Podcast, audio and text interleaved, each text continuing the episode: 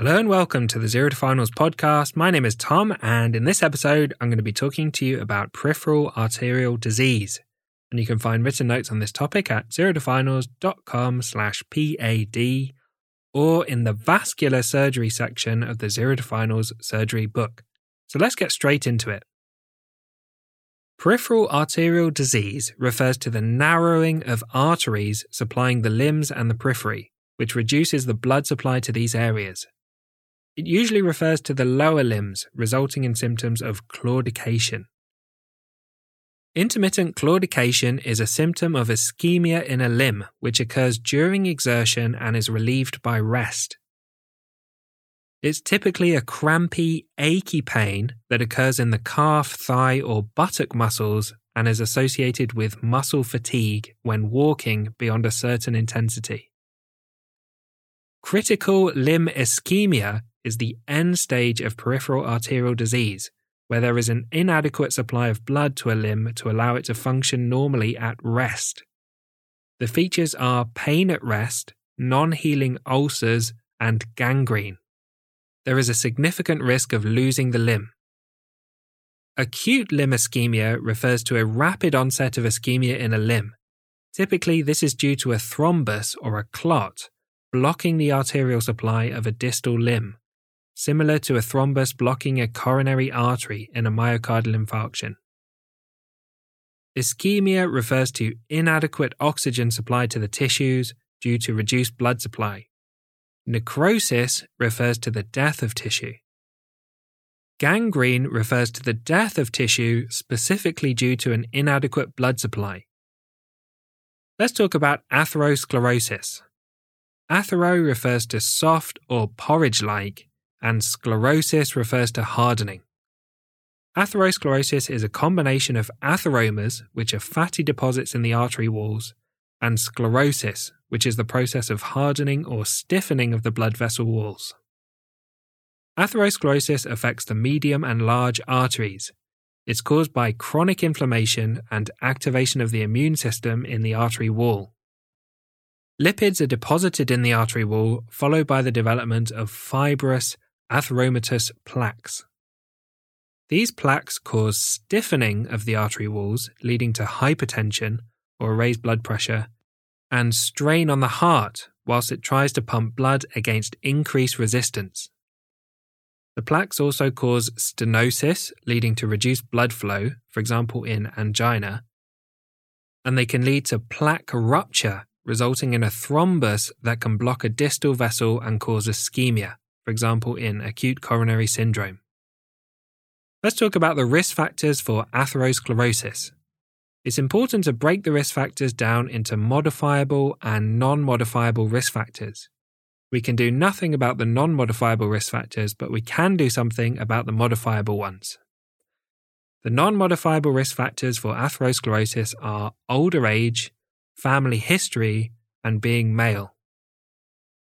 The modifiable risk factors are smoking, alcohol consumption, a poor diet, which is high in sugar and trans fat, and low in fruit, vegetables, and omega 3s, a sedentary lifestyle with little exercise, obesity, poor sleep, and increased stress. Let's talk about medical comorbidities.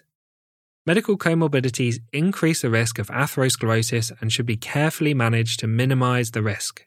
And these include diabetes, hypertension, chronic kidney disease, inflammatory conditions such as rheumatoid arthritis, and the use of atypical antipsychotic medications, for example, in schizophrenia. A Tom tip for you think about the risk factors when you're taking a history from someone with suspected atherosclerotic disease such as someone presenting with intermittent claudication. Ask about their exercise, diet, past medical history, family history, occupation, smoking, alcohol intake, and medications. This will help you perform well in exams and when you're presenting to seniors, as you'll be able to classify them as high risk or low risk for having the condition that you're suspecting. There are several end results of atherosclerosis, and these include angina, myocardial infarction, transient ischemic attacks, strokes, peripheral arterial disease, and chronic mesenteric ischemia. Let's talk in more detail about intermittent claudication. Peripheral arterial disease presents with intermittent claudication. Patients may describe a crampy type pain that predictably occurs after walking a certain distance. After stopping and resting, the pain will disappear. The most common location is the calf muscles, but it can also affect the thighs and buttocks. Next, let's talk about critical limb ischemia. The features of critical limb ischemia can be remembered with the six P's mnemonic. And these six P's are pain, pallor, pulseless, paralysis, paresthesia, which is an abnormal sensation or pins and needles, and finally, perishingly cold. Critical limb ischemia typically causes a burning pain, and this pain can be worse at night time when the legs are raised up on the bed, as gravity no longer helps to pull blood into the foot.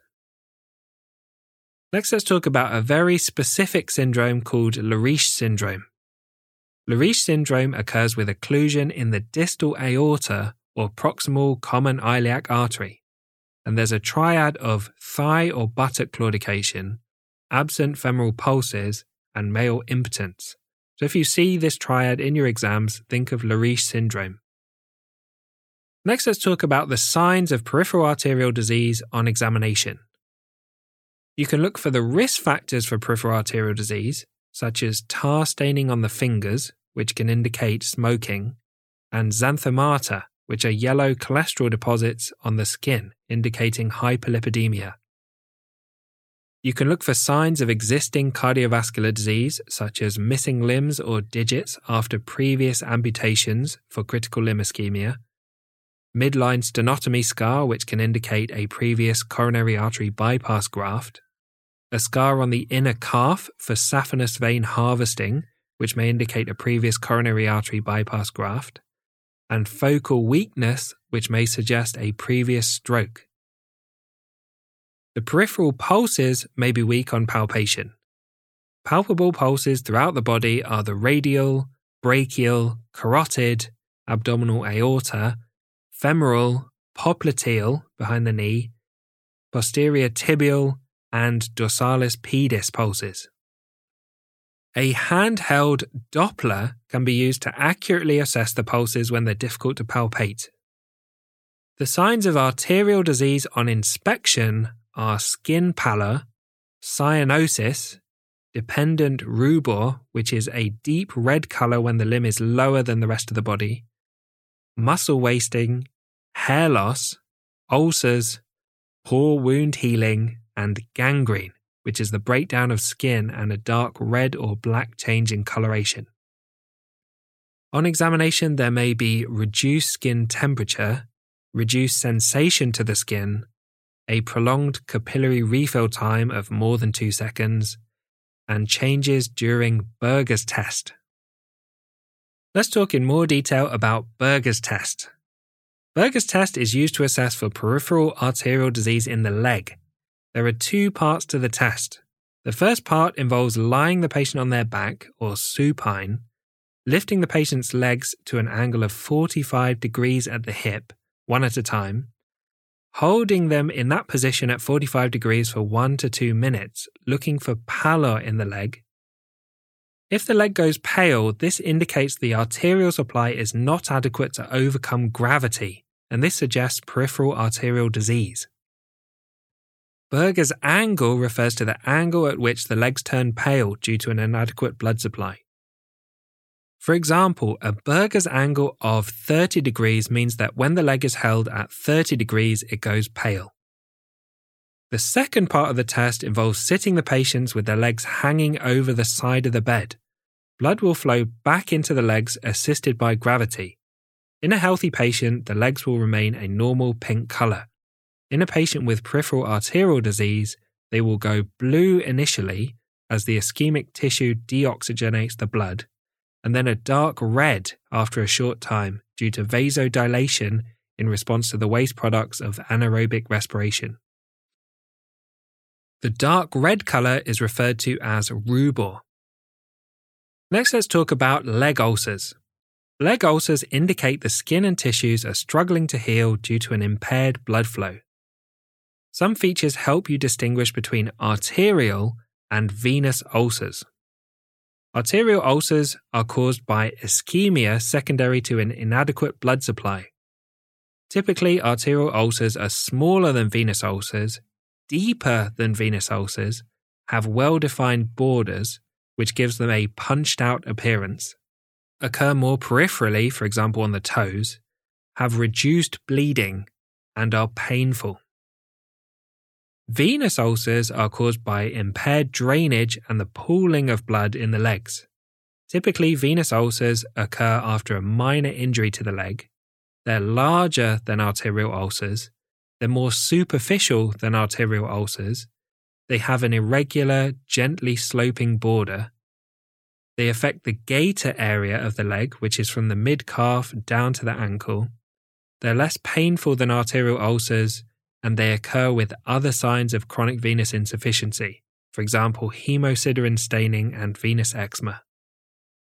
Next, let's talk about the investigations for peripheral arterial disease.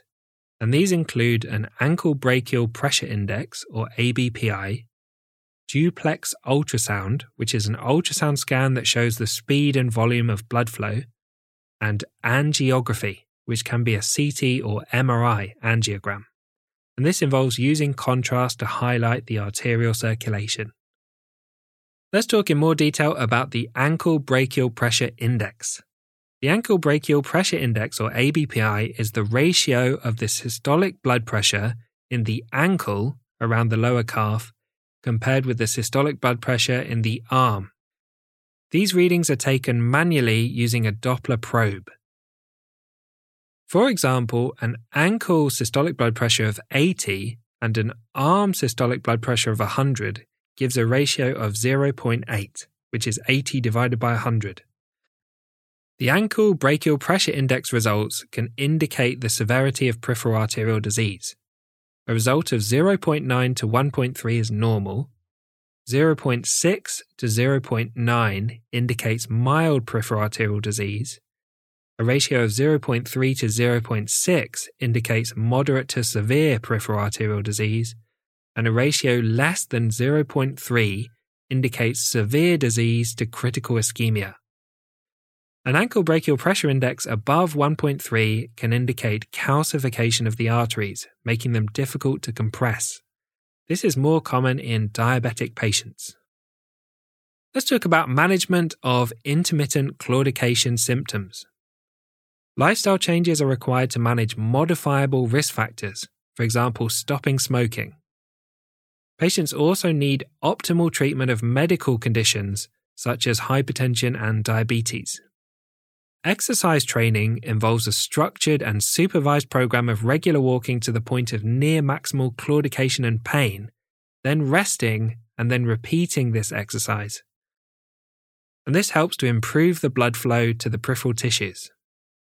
Medical treatments involve atorvastatin 80 mg, clopidogrel 75 mg once a day, and aspirin can be used if clopidogrel is unsuitable, and a medication called naftidrofuryl oxalate, which is a 5-HT2 receptor antagonist that acts as a peripheral vasodilator, improving the blood flow to the peripheral tissues.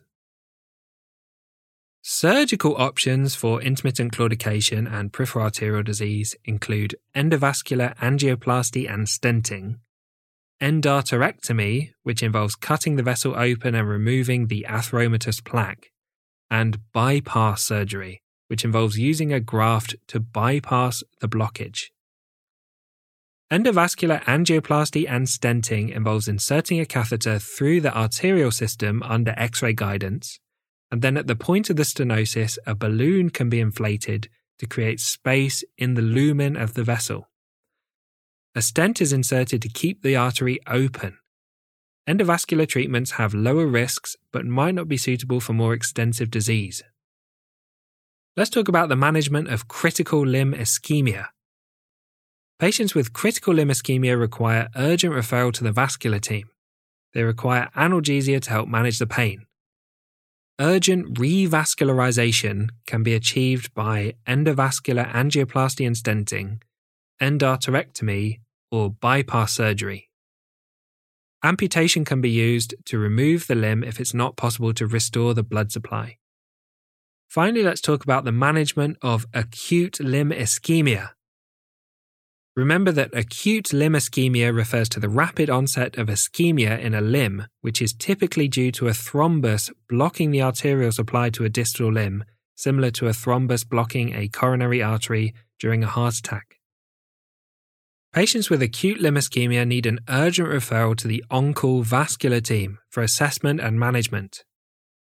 Management options for acute limb ischemia include endovascular thrombolysis, which involves inserting a catheter through the arterial system to apply thrombolysis directly into the clot, endovascular thrombectomy, which involves inserting a catheter through the arterial system and removing the thrombus by aspiration or mechanical devices, surgical thrombectomy, which involves cutting open the vessel and removing the thrombus, endarterectomy, bypass surgery, or amputation of the limb if it's not possible to restore the blood supply.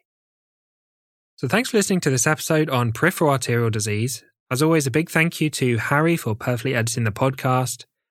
And I hope you join us for the next episode where we'll talk about deep vein thrombosis.